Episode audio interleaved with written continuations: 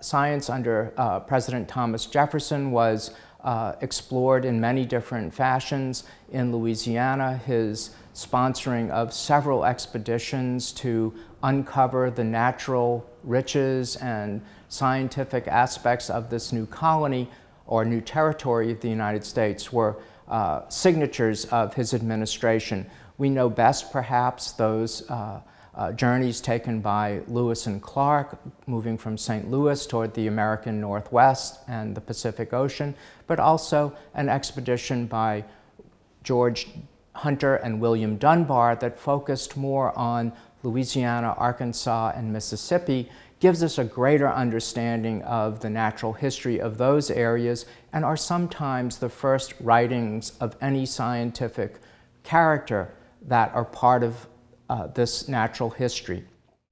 Thomas Jefferson was very involved in uh, all kind of knowledge and cultures.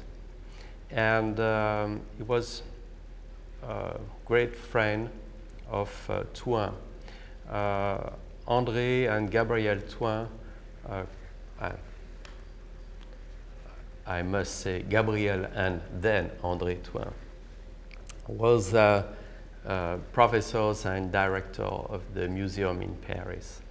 And they, they knew very well Thomas Jefferson, who went there to make conferences and who sent to the museum articles.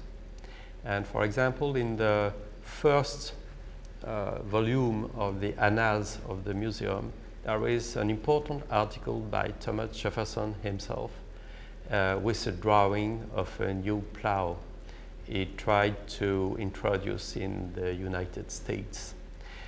It is very interesting to notice that a person of this importance and imagine a president of uh, the French Republic or the president of the United States designing uh, a new model of uh, mouse for computer or well, I do not know, or car, or, um, or an airplane, or you know, something like that.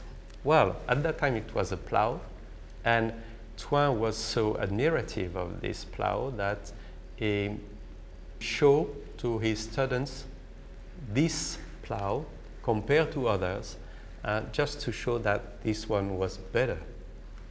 And so um, uh, this there is the article, there is a drawing, but there is also the model of the plow, which was uh, uh, shown by Thouin uh, during his courses, saying that this is Thomas Jefferson plow.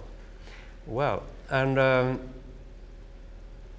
after he was uh, president, uh, Jefferson continues to send articles to um, the museum and for example, in um, 1802, he said to the museum that uh, he was just to send uh, someone to the west of the state.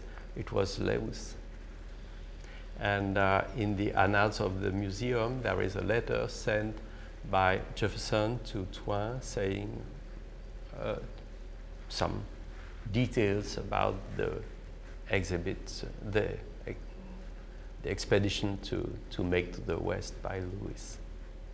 So um, the relationship between Jefferson and Paris are well known because he went to Paris for a long time.